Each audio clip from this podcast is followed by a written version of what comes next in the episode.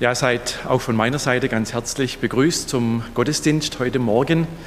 Ich freue mich, mal wieder bei euch in Feingen zu sein. Herzlich willkommen alle auch die, die diesen Gottesdienst online verfolgen oder später nochmal anschauen werden.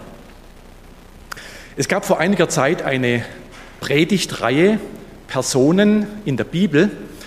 Und an diese Reihe möchte ich heute Morgen nochmal anknüpfen mit einer weiteren Person im Alten Testament, die mich sehr beschäftigt hat. Es gibt ja in der Geschichte so Personen, da hat man den Eindruck, dass die etwas im Schatten eines anderen stehen. Zum Beispiel Melanchthon bei Luther, zum Beispiel Friedrich Engels bei Karl Marx oder zum Beispiel Edwin Aldrin bei Neil Armstrong, dem ersten Mann auf dem Mond.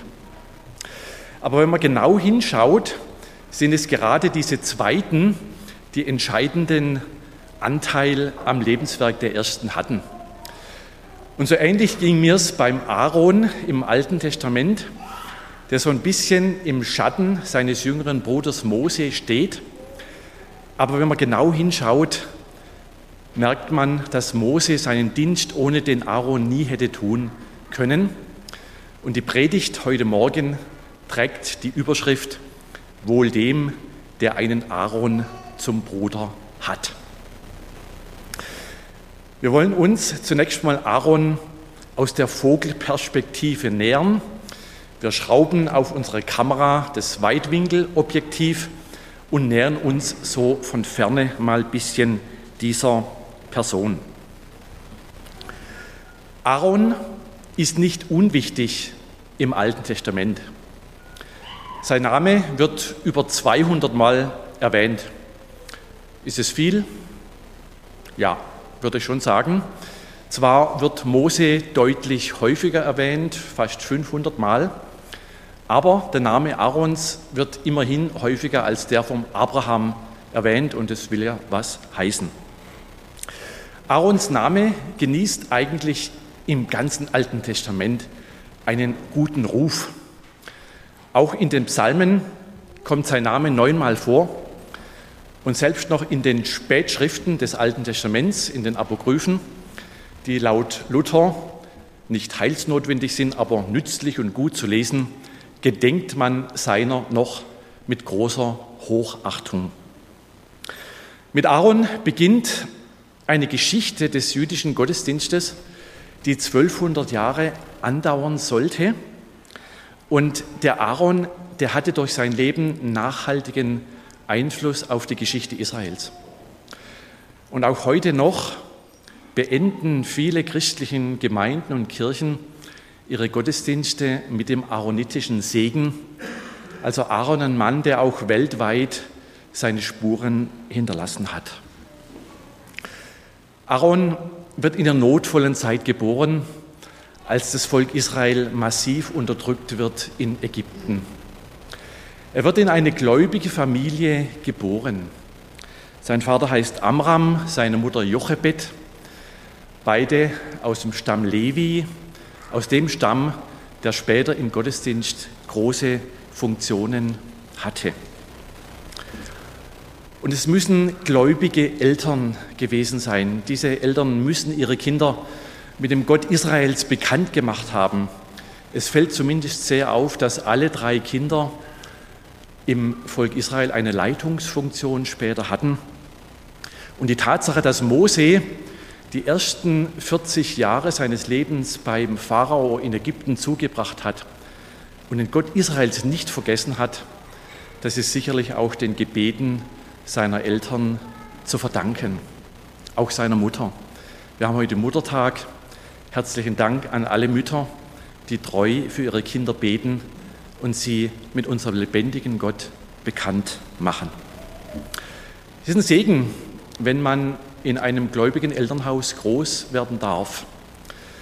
Vielleicht sieht man das in der Jugend etwas anders, aber man weiß auch aus der Hirnforschung, dass unser Gehirn eben in den ersten 20 Jahren unseres Lebens am meisten zu prägen ist. Natürlich kann und will ich auch noch lernen mit 52. Gott sei Dank kann ich das auch noch. aber am besten geht es eben in den ersten 20 Jahren und es ist schön, wenn man diese ersten 20 Jahre in einer Atmosphäre des Gebets und des Wortes Gottes verbringen darf. Aaron gründet dann eine eigene Familie. Er heiratet Elisheba aus dem Stamm Juda und diesem Paar werden vier Söhne geschenkt. Die beiden älteren Söhne, die machen ziemlich Schwierigkeiten. Die drehen ihr eigenes Ding in die Stiftshütte. Sie bringen fremdes Feuer vor den Herrn. Mit anderen Worten, sie sind den Geboten Gottes ungehorsam. Und es muss für dieses Paar ein wirklicher Schlag sein, als ihre ältesten Söhne plötzlich so wegsterben. Sohn Nummer drei und Sohn Nummer vier, Eliasa und Itumar, die sind anders. Die sind Gott und den Eltern gehorsam, machen ihnen Freude. Und auch der Enkel, der Pinhas, ist ein wirklicher Eiferer für den Herrn, hat das große Anliegen, dass das Wort Gottes im Volk Gottes groß gehalten wird. So ist es bei den Kindern. Man hat es eben nicht in der Hand. Es ist Gnade, wenn die Kinder einem Freude machen, wenn sie Wege gehen, die wir selber gut finden. Aber es kann sein, dass die Kinder auch ganz andere Wege gehen. Aber auch dann dürfen wir sie lieben, dürfen für sie beten und dürfen ihnen die Tür offen halten. Vielleicht kennt ihr auch den Schlager von Udo Jürgens. Mit 66 Jahren fängt das Leben an. Beim Aaron müsste man singen, mit 83 Jahren fängt das Leben an. Aaron hat seine eigentliche Lebensberufung erst mit 83 bekommen. Ein Spätberufener. Es gibt ja immer wieder so Spätberufene, die erst in späteren Lebensjahren in ihre eigene Aufgabe hineinwachsen. Wir haben zum Beispiel eine Bekannte, die hat jetzt mit 60 noch ein Musikstudium begonnen, hat gesagt, hat sie schon immer machen wollen, eine Spätberufene. Und so wird also Aaron mit 83 Jahren zu diesem Dienst berufen. Was war Aarons Beruf? Er war natürlich in erster Linie mal hohe Priester, aber er hatte noch einige Nebenjobs. Er war zum Beispiel auch Arzt, Hautarzt, Dermatologe, hat die Hautkrankheit Aussatz diagnostiziert, hat Quarantäne angeordnet und beendet. Er war auch noch Jurist, hat mit seinem Bruder Mose zusammen manch kniffligen Rechtsfall gelöst. Also eines kann man sagen, dem Aaron ist es bestimmt nicht langweilig geworden. So begleitet er seinen Bruder 40 Jahre während der Wüstenwanderung. Im Alter von 123 Jahren stirbt Mose auf dem Berg Hor, wird von seinem, stirbt Aaron auf dem Berg Hor, wird von seinem Bruder Mose beerdigt und er stirbt im Glauben an den Gott Abrahams, Isaaks und Jakobs. Aaron, ein Mann, der treu war bis zum Tod. Aaron, ein Mann, der wirklich Segensspuren hinterlassen hat. Jetzt schrauben wir das Weitwinkelobjektiv von unserer Kamera und schrauben das Nahteleskop drauf und machen vier Nahaufnahmen vom Aaron in Form von vier Texten, die wir miteinander lesen möchten. Nahaufnahme Nummer eins, Aaron, der Unterstützer. Als Gott den Mose beruft am Berg Sinai, entsteht ein langes Gespräch zwischen Gott und Mose. Und während des Gesprächs findet Mose alle möglichen Gründe, weshalb er nicht der richtige Mann ist für diesen Job. Gott geht geduldig auf ihn ein, offenbart sich ihm Stück, für Stück, aber Mose bleibt dabei, sende, wenn du senden willst, send doch bitte einen anderen. Und an dieser Stelle setzt der Text ein, den wir jetzt miteinander lesen möchten. 2. Mose 4, 14 bis 16. 2. Mose 4, 14 bis 16. Da entbrannte der Zorn des Herrn gegen Mose und er sagte, ist nicht dein Bruder Aaron da, der Levit? Ich weiß, dass der trefflich zu reden versteht. Auch ist er schon im Begriff, dir entgegenzugehen. Und wenn er dich sieht, wird er sich herzlich freuen. Dann sollst du dich mit ihm besprechen und ihm die Worte in den Mund legen. Ich aber will mit deinem und mit seinem Munde sein und euch angeben, was ihr zu tun habt. Er soll also für dich zum Volk reden, und zwar so, dass er für dich der Mund ist und du für ihn an Gottes Stadt bist. Hier wird eigentlich deutlich, was die Hauptberufung vom Aaron war, nämlich ein Unterstützer seines Bruders zu sein. Wenn man das Leben Aarons betrachtet, fällt auf, dass sein Name ganz häufig mit anderen Namen zusammen genannt wird. Mit Mose, mit seinen Söhnen. Aaron, ein guter Teamplayer. Es gibt ja unterschiedliche Charaktere. Es gibt die Einzelkämpfer und es gibt die Teamplayer. Aaron, ein guter Teamplayer, der gern und gut mit anderen zusammengearbeitet hat.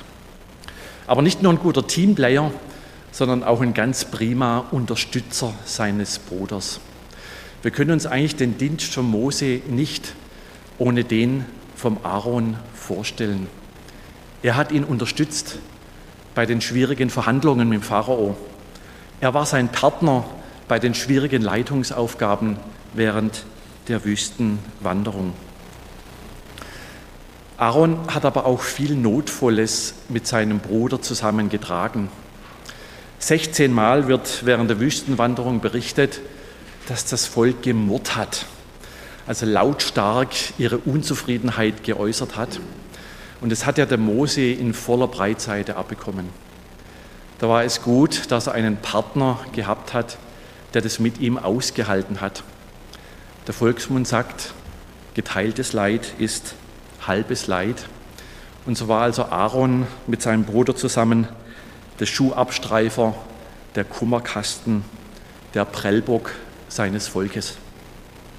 Er durfte aber mit Mose zusammen auch viel Schönes erleben. Es ist immer wieder schön, wenn es in der Bibel heißt, und Gott redete mit Mose und Aaron. Zusammen durften sie in der Gegenwart Gottes immer wieder Kraft und neue Weisung schöpfen. Mich hat beim Aaron beeindruckt, wie selbstlos, wie neidlos, wie selbstverständlich er seinen Bruder unterstützt. Er hätte auch sein eigenes Ding drehen können, aber er macht es nicht. Er ist ein Unterstützer. Ich musste denken, ist es nicht auch von Gott her eine Aufgabe für unser Leben, Unterstützer zu sein. Als Bruder den Bruder, als Schwester die Schwester unterstützen. Als Freund den Freund, als Ehepartner den Ehepartner. Als Kinder die Eltern, als Eltern die Kinder. Das möchte ich von Aaron lernen, nicht auf das meine zu sehen, sondern auch auf das, was dem anderen dient. Und es ist schön, wenn es auch heute noch solche Unterstützer gibt. Ich führe ja auch so einen Kleinbetrieb, eine Arztpraxis mit Mitarbeitern. Und da merke ich immer, wie wohl es tut, wie motivierend es ist, wenn man ein Wort des Dankes, des Lobes und der Anerkennung hat. Und wenn ich mein Leben betrachte, wie viele Menschen mich unterstützt haben, mir eine Hilfe waren, dann ist es viel Grund zu danken und das möchte ich auch an andere weitergeben. Für diesen Unterstützungsdienst hat Gott dem Aaron eine Gabe gegeben. Er konnte sprechen. Er konnte wunderbar sprechen, überzeugend, sachlich, vor vielen Menschen, spontan und auch in brenzlichen Situationen. In unserer Textstelle, da sagt Gott, dass Aaron der Mund von Mose ist. Und ein paar Kapitel später sagt er, dass Aaron sogar der Prophet von Mose ist. Das Besondere an dem Aaron war, dass er diese Gabe ganz in den Dienst Gottes gestellt hat. Ich lese eigentlich an keiner einzigen Stelle, dass Aaron rhetorisch glänzen wollte, dass er den anderen mal zeigen wollte, was er so rhetorisch drauf hat. Er hat immer seine Gabe in den Dienst Gottes gestellt. Bei den Römern war es ja anders. Da war der Redner angesehen, das Ideal des Redners, das war beim Aaron nicht so.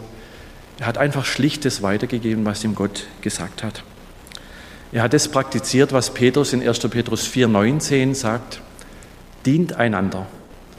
Ein jeder mit der Gabe, die er empfangen hat, als die guten Haushalter der mancherlei Gnade Gottes. Finde ich so schön, wie das Luther übersetzt. Der mancherlei Gnade Gottes. Ganz egal, welche Gabe wir von Gott bekommen haben, entscheidend ist, dass wir sie in den Dienst Gottes stellen. Ich merke das immer wieder bei mir. Wenn man die Gabe für sich selber gebraucht, dann wird sie entweder langweilig oder wir überfordern uns selber in einem grenzenlosen Perfektionismus. Und eine Gabe einfach brach liegen zu lassen, macht auf die Dauer auch nicht glücklich. Aber wenn Gott Herr über unsere Gaben sein darf, wenn wir sie ganz in seinen Dienst stellen, dann wird unser Herz auch immer wieder glücklich und zufrieden, weil Gott unser Herz für ihn und für den Nächsten programmiert hat. Deswegen wird unser Herz auch zufrieden in dieser Blickrichtung. Mich hat am Aaron auch sehr fasziniert, dass er eine ganz treue Seele war. Man hat ihn brauchen können. Er war da zur Stelle, wenn man ihn gebraucht hat. Es gab in seinem Leben viele Momente, wo er ganz tief geführt wurde und wo er auch hätte sagen können, ich werfe jetzt das Handtuch, ich möchte nicht mehr. Aber er steht wieder auf, er macht weiter, er ist wieder zur Stelle. Das möchte ich von Aaron lernen, dass Dienst keine Frage der Laune, der Befindlichkeit oder des Bockes ist, sondern eine Frage der Treue. Und solche Aaron-Seelen braucht es auch heute noch, solche treuen Unterstützer, die ihre Gaben ganz in den Dienst Gottes stellen. So Nahaufnahme Nummer eins, Aaron, der Unterstützer. Nahaufnahme Nummer zwei, Aaron, der Beter. Irgendwann während der Wüstenwanderung werden Kundschafter ausgesandt. Sie sollen das verheißene Land anschauen. Sie machen das, kehren zurück, erstatten Bericht. Das Land ist super, aber die Bewohner sind zu stark. Wir haben nie eine Chance gegen die. Nach diesem Bericht macht sich eine ganz üble Stimmung im Volk breit. Es drohen Aufstand und Rebellion. Und an dieser Stelle setzt unser Text ein. 4. Mose 14, Verse 1 bis 5. Da fuhr die ganze Gemeinde auf und schrie, und das Volk weinte in jener Nacht. Und alle Israeliten murrten gegen Mose und Aaron, und die ganze Gemeinde sprach zu ihnen, ach, dass wir gestorben wären in Ägyptenland oder in dieser Wüste. Ach, wären wir doch gestorben. Warum führt uns der Herr in dieses Land, damit wir durch Schwert fallen und unsere Frauen und unsere Kinder ein Raub werden? Ist nicht besser, wir ziehen wieder nach Ägypten? Und einer sprach zu dem anderen, lasst uns einen Hauptmann über uns setzen und wieder nach Ägypten ziehen.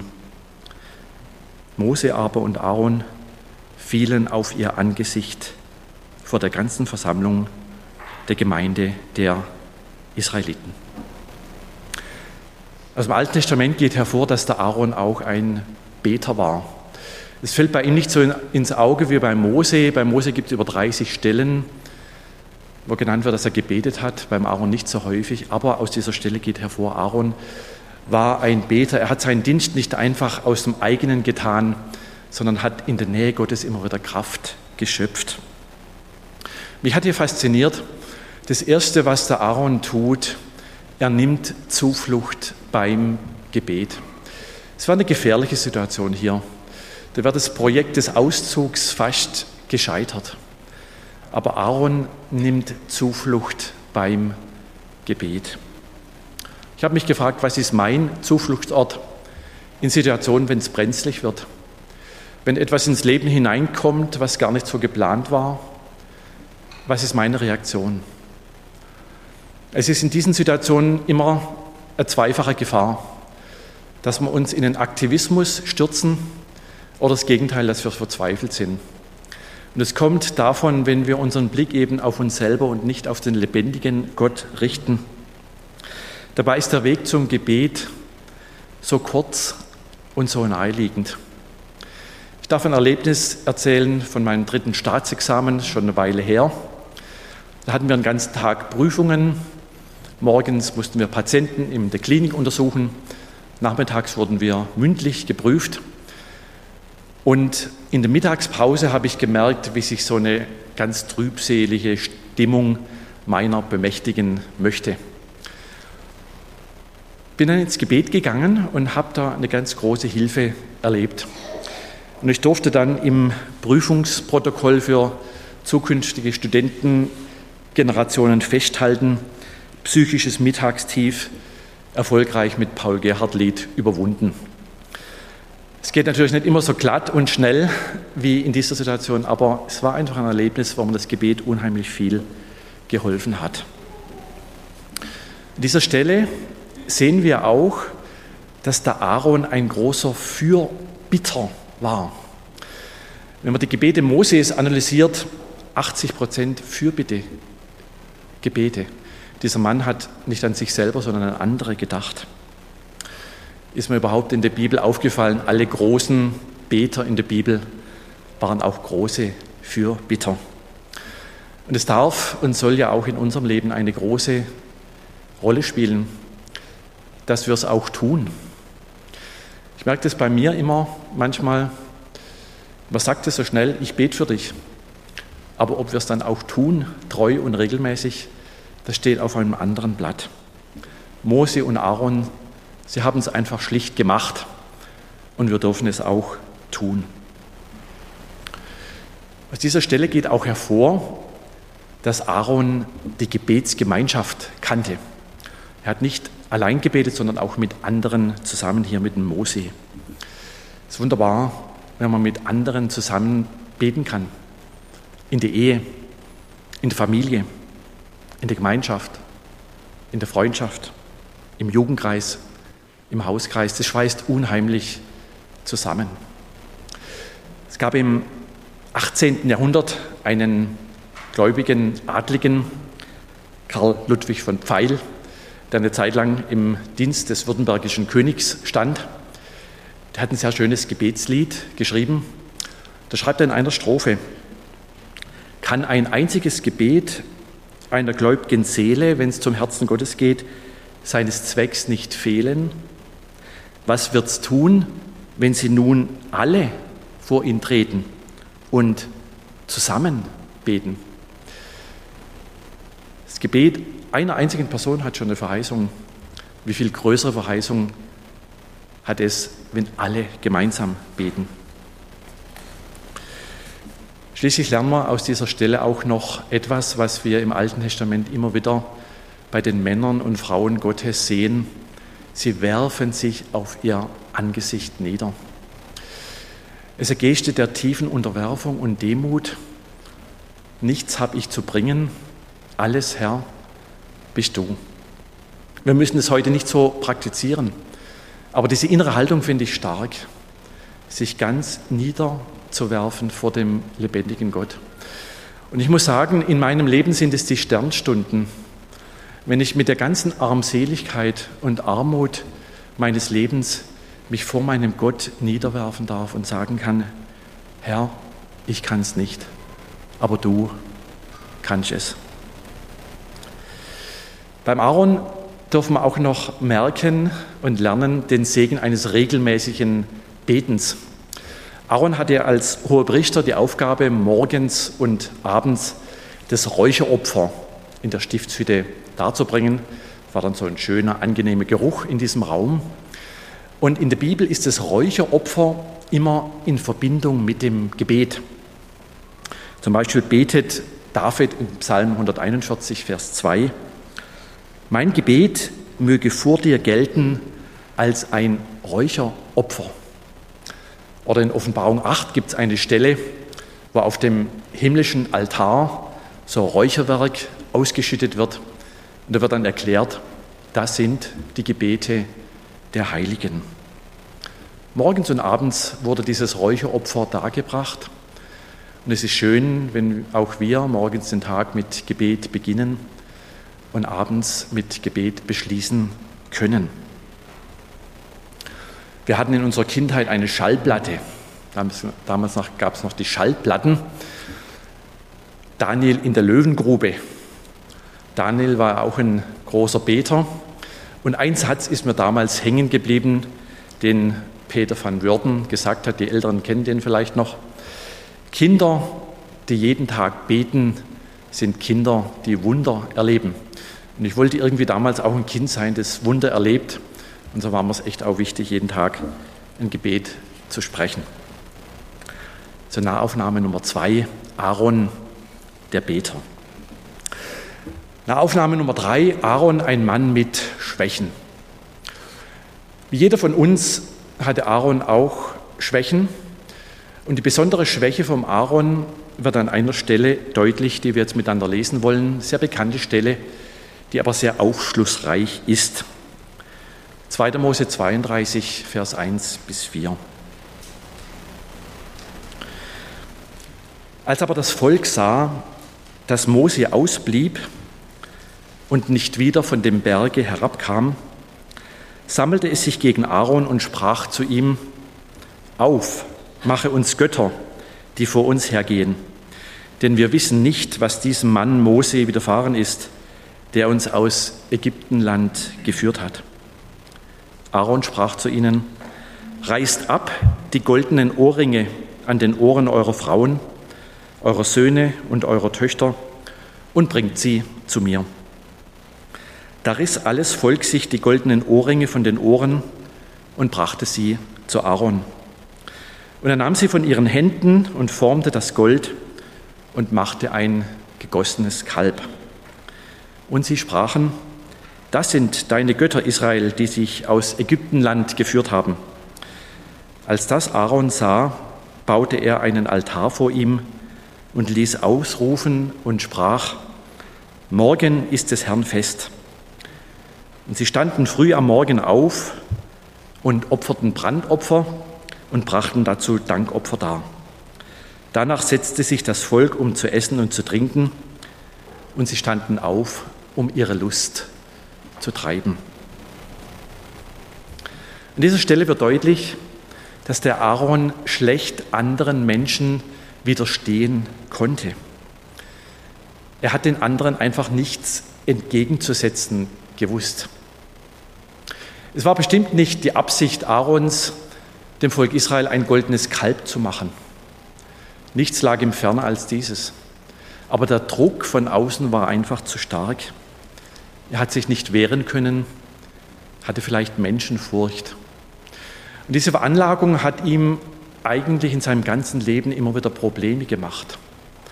Gerade bei seinen zwei ältesten Söhnen, die eben ihr eigenes Ding in der Stiftshütte gedreht haben, denen konnte er einfach nichts entgegensetzen. Aber es gibt eine andere Stelle, wo sich Mirjam und Mose äh, und Aaron gegen Mose erheben und wenn man diese Stelle mal aufmerksam durchliest, dann hat man den Eindruck, dass an dieser Stelle die Mirjam eigentlich der Drahtzieher war. Mirjam war eine sehr starke Frau, die schon in ihrer Jugend mit der Tochter Pharaos verhandelt hat, den später auch die Frauen angeführt hat während der Wüstenwanderung. Und wahrscheinlich war da eben auch der Druck von der Mirjam zu groß und der Aaron konnte sich da nicht wehren. Ich kenne das auch aus meinem Leben kein Rückgrat zu haben, sich schlecht durchsetzen zu können. Was können wir dann machen, wenn wir solche Weicheierzüge bei uns feststellen? Zunächst ist es mal wichtig, die Sache vor den Herrn zu bringen. Herr, du kennst diese Veranlagung, du kennst diese Schwäche, ich bringe sie dir, hilf du mir. Und wenn ich das mal ein bisschen unkonventionell ausdrücken darf, Gott hat einen Platz für seine Weicheier. Er hat einen Platz für einen Aaron gefunden, als Hohepriester in der Stiftshütte. Da war er nicht ganz an vorderster Front, konnte sich vielleicht auch ein bisschen zurückziehen, war mehr Dienstleister. Das war der Platz für ihn. Es gibt genügend Berufe und Dienste in der Gemeinde, wo solche Aaronart sogar sehr willkommen ist. Im diakonischen und seelsorgerlichen Bereich, da ist es manchmal nicht so gut, zu forsch und zu selbstbewusst aufzutreten, sondern da ist genau das Gegenteil gut. Wenn man mal nachgeben kann und auch zuhören kann. Ich finde es schön, dass Aaron trotz dieser Schwächen im Dienst Gottes bleibt. Er hätte auch sagen können, mit dieser Veranlagung bin ich ungeeignet für diesen Dienst. Aber er macht es trotzdem. Es ist Gnade, Gnade Gottes, dass wir ihm dienen dürfen mit all unseren Schwächen. Und dass wir das immer wieder hören dürfen, was Gott zum Paulus sagt. Lass dir an meiner Gnade genügen, denn meine Kraft kommt in deiner Schwäche zur Vollendung. Gerade in den Schwächen unseres Lebens dürfen wir die Hilfe Gottes immer wieder erleben. In diesen Schwächen verherrlicht sich der Herr an uns. Die gute Nachricht ist, man kann bei Jesus auch Charakterfestigkeit lernen. Es gibt einen wunderbaren Satz im Hebräerbrief. Es ist ein köstlich Ding, dass das Herz fest werde, welches geschieht durch Gnade. Wenn wir immer wieder erleben, wie freundlich, wie barmherzig, wie gütig der Herr zu uns ist, dann darf unser Herz fest werden. Es gibt ein schönes Beispiel im Alten Testament, König Josaphat. Es war auch so ein gutmütiger Mensch, der es allen recht machen wollte, der sogar mit dem üblen König Ahab vom Nordreich eine Verbindung eingegangen ist, dabei mächtig auf die Schnauze gefallen ist. Aber von diesem Josaphat, da gibt es einen Satz, der mir gefällt. Er wurde mutiger in den Wegen des Herrn. Schön, wenn man das beim Menschen feststellen darf, wie er mutiger wird in den Wegen des Herrn. Zur Nahaufnahme Nummer drei. Aaron, ein Mann mit Schwächen. Nahaufnahme Nummer vier. Aaron, ein Hinweis auf Jesus. Da lesen wir aus 3. Mose 8 die Verse 1 bis 5. Und der Herr redete mit Mose und sprach, nimm Aaron und seine Söhne und die Kleider und das Salböl und den jungen Stier zum Sündopfer, die beiden Witter und den Korb mit ungesäuertem Brot und versammle die ganze Gemeinde vor dem Eingang der Stiftshütte. Mose tat, wie ihm der Herr geboten hatte, und versammelte die Gemeinde am Eingang der Stiftshütte und sprach zu ihnen, dies ist, was der Herr geboten hat zu tun. Aarons Hauptberufung war eindeutig zum hohen Priester. Das wird auch noch einmal an einer anderen Stelle deutlich, als sich die Rotte Korach gegen Mose und gegen Aaron erhebt. Sie wollen auch mal die Rechte des Priesteramts und wie sie dann untergehen. Und da sagt Gott folgendes: Jetzt machen wir mal den Test bringt mal alle Stämme eurer Stäbe, die legt man in die Stiftshütte und dann schauen wir am nächsten Morgen, was da los ist. Am nächsten Morgen hat nur der Stab Aarons gegrünt, ausgeschlagen. Nochmal als besonderer Beweis, diese Berufung war wirklich für den Aaron gedacht. Und es gibt ja zwei große Kapitel in der Bibel, wie diese Weihe zum Priesteramt beschrieben wird. Ganz aufwendige Zeremonie mit Waschungen, mit Salbungen, mit Opfer, mit Blutbesprengung, einfach um deutlich zu machen, was das für ein gewichtiges Amt im Alten Testament ist. Was macht der Priester? Natürlich, er bringt die Opfer dar. Und ich möchte so ein bisschen scherzhaft ironisch sagen, Aaron hatte noch einen weiteren Nebenjob, er war Metzger. Also wenn man das zusammenrechnen würde, was der in seinem Leben an Opfer dargebracht hat, das würde wirklich auf keine Kuhhaut gehen. Ich habe das für mich einmal zusammengerechnet, wie viel ständige Opfer im Lauf eines Jahres dargebracht werden musste. An jedem Tag ja zwei und dann an den Festtagen sieben. Das waren also über 1200 reguläre Opfer pro Jahr. Und da kamen noch die ganzen freiwilligen Opfer dazu. Also das war wirklich eine riesige Menge. Warum eigentlich die vielen Opfer? So viel, dass es einem fast zu viel wird, das alles zu lesen. Weil Gott uns ein Zweifaches durch diese Opfer zeigen möchte. Die Wichtigkeit von der Sühne und die Wichtigkeit der Stellvertretung. Sühne ist etwas ganz Wichtiges in der Bibel. Sünde zieht Strafe nach sich. ohne Blutvergießen gibt es keine Vergebung der Sünden. Das macht Gott schon am Anfang der Bibel klar.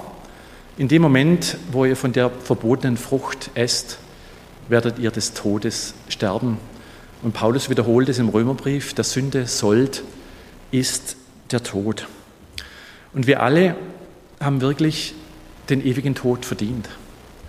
Unser Herz ist so abgrundtief verdorben und verloren.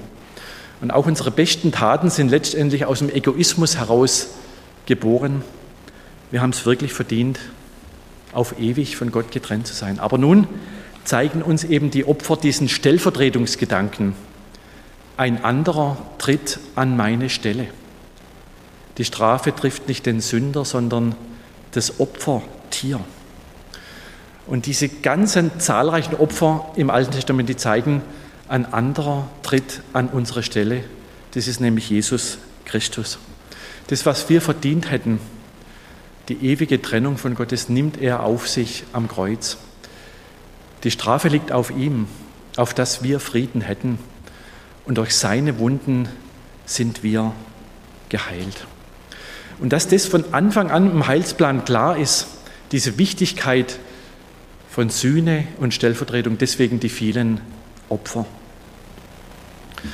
Dieser Hinweis auf das Kreuz von Jesus und am Kreuz sind ja Sühne und Stellvertretung, Gerechtigkeit und Barmherzigkeit so wunderbar eins miteinander verbunden. Dann hat der hohe Priester auch das Mittleramt gehabt. Wenn man sich das im Alten Testament mal so vor Augen führt, da war ja ein großer Abstand zwischen Gott und dem Volk. Kein persönlicher Kontakt zwischen dem Volk und Gott. Das ging alles über einen Mittler. In diesem Fall eben Aaron und Mose. Und es ist ein Hinweis auf unseren Mittler, nämlich Jesus Christus. Es ist nicht selbstverständlich, dass wir zu Gott kommen dürfen im Gebet. Es ist nicht selbstverständlich, dass wir mit Gott in Kontakt treten dürfen. Wir sind durch unsere Sünde zu entfernt von ihm. Aber er ist der Mittler. Er ist die Brücke. Er ist der Weg, die Wahrheit und das Leben, damit wir wieder zum lebendigen Gott kommen können. Der Hohepriester, der zeigt uns noch ein drittes. Er hat seinen Dienst in besonderen Kleidern getan. Das wird ja auch in zwei Kapiteln in der Bibel ganz ausführlich geschildert, diese Kleider des Hohen Priesters habe ich mich vor ein paar Jahren mal ausführlich damit beschäftigt. Mich faszinieren vor allem die Edelsteine, die da eingearbeitet sind in der Brusttasche und auf den Schultern. Und auf diesen Edelsteinen sind die Namen der zwölf Stämme Israels eingraviert. Also der hohe Priester hat ständig die Namen seines Volkes auf dem Herzen und auf den Schultern getragen.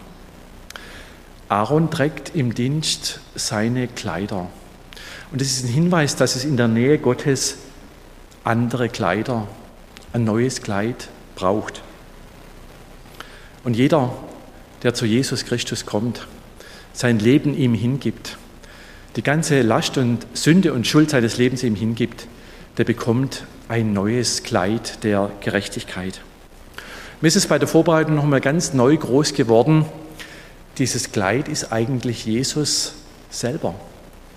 Es heißt mal im Neuen Testament, zieht aber an den Herrn Jesus Christus oder teilweise auch in der Perfektform, ihr habt Christus angezogen. So angezogen mit Jesus dürfen wir vor Gott bestehen und dürfen ihm dienen. Dieses hohe Priesteramt ist die Hauptberufung vom Aaron. In diesem Amt ist er der stärkste Hinweis auf unseren Herrn Jesus Christus. Aber in diesem Amt wird auch deutlich, dass sein Dienst endlich ist, dass etwas Besseres mal nachkommen wird. Es das heißt zwar an manchen Stellen im Alten Testament, dass es eine ewige Ordnung ist mit dem Hohepriester, aber das Wort ewig ist hier nicht in dem Sinne zu verstehen ohne Ende, sondern eine bestimmte Zeit lang. Es kann durchaus durch etwas anderes abgelöst werden. Das wird deutlich bei Aarons Tod. Als er mit 123 Jahren stirbt und von Mose beerdigt wird, da lässt ihn Mose seine Kleider ausziehen. Als Hinweis, sein Priesterdienst ist endlich, es wird mal was anderes nachkommen, als Besseres. Und es gibt ein Buch im Neuen Testament, das das ganz besonders beschreibt, dass der neue Bund gegenüber dem alten der bessere Bund ist. Das ist der Hebräerbrief. Ich freue mich auf die Auslegungsreihe über den Hebräerbrief, die wir demnächst auch in unserer Gemeinde haben. Und das Besondere am neuen Bund ist ja vor allem, dass Jesus eben ein für allemal dieses Opfer gebracht hat. Der alttestamentliche Priester musste das jedes Jahr neu tun, Jesus einmalig. Dietrich Bonhoeffer hat ja Predigerseminare für die bekennende Kirche geleitet. Die hatten ein Haus an der Ostsee, wo sie auch Gottesdienste für die Leute der Umgebung abhielten. Und in diesem Gottesdienstsaal haben sie ganz vorne an der Stirnseite ein einziges griechisches Wort in großen Buchstaben hingeschrieben. Das heißt Hapax. Das bedeutet ein für allemal. Dass jeder, der in dieses Haus kommt, das merkt, ein für allemal ist es geschehen, dass Jesus dieses Opfer für uns gebracht hat. Und so wird Aaron über sich selbst hinaus ein Hinweis auf Jesus Christus. Und wenn unser Leben das auch ist, ein Hinweis auf Jesus, dann war und ist es nicht umsonst. Amen. Ich möchte noch beten. Herr Jesus, danke für die vielen Beispiele und Menschen im Alten Testament, die uns durch ihr Leben lehren, auf dich zu vertrauen die uns Mut machen, dir zu gehorchen und die durch ihr Leben ein Hinweis auf dich sind. Hilf uns, wie Aaron, zu Unterstützern unserer Brüder und Schwestern zu werden. Lass uns auch wachsen im Gebet und hilf uns, uns wirklich auch mit allen Schwächen uns dir ganz anzuvertrauen. Du verherrlichst dich gerade in unserer Schwachheit. Dafür sei dir herzlich Dank. Lass unser Leben auch ein Hinweis auf dich sein und immer mehr werden. Wirke an, in und durch uns und lass dein Licht hell aufstrahlen in unserer Zeit. Du bist das Licht der Welt. Und wer dir nachfolgt, der wird nicht wandeln in der Finsternis, sondern wird das Licht des Lebens haben. Lob sei dir, o Jesus. Amen.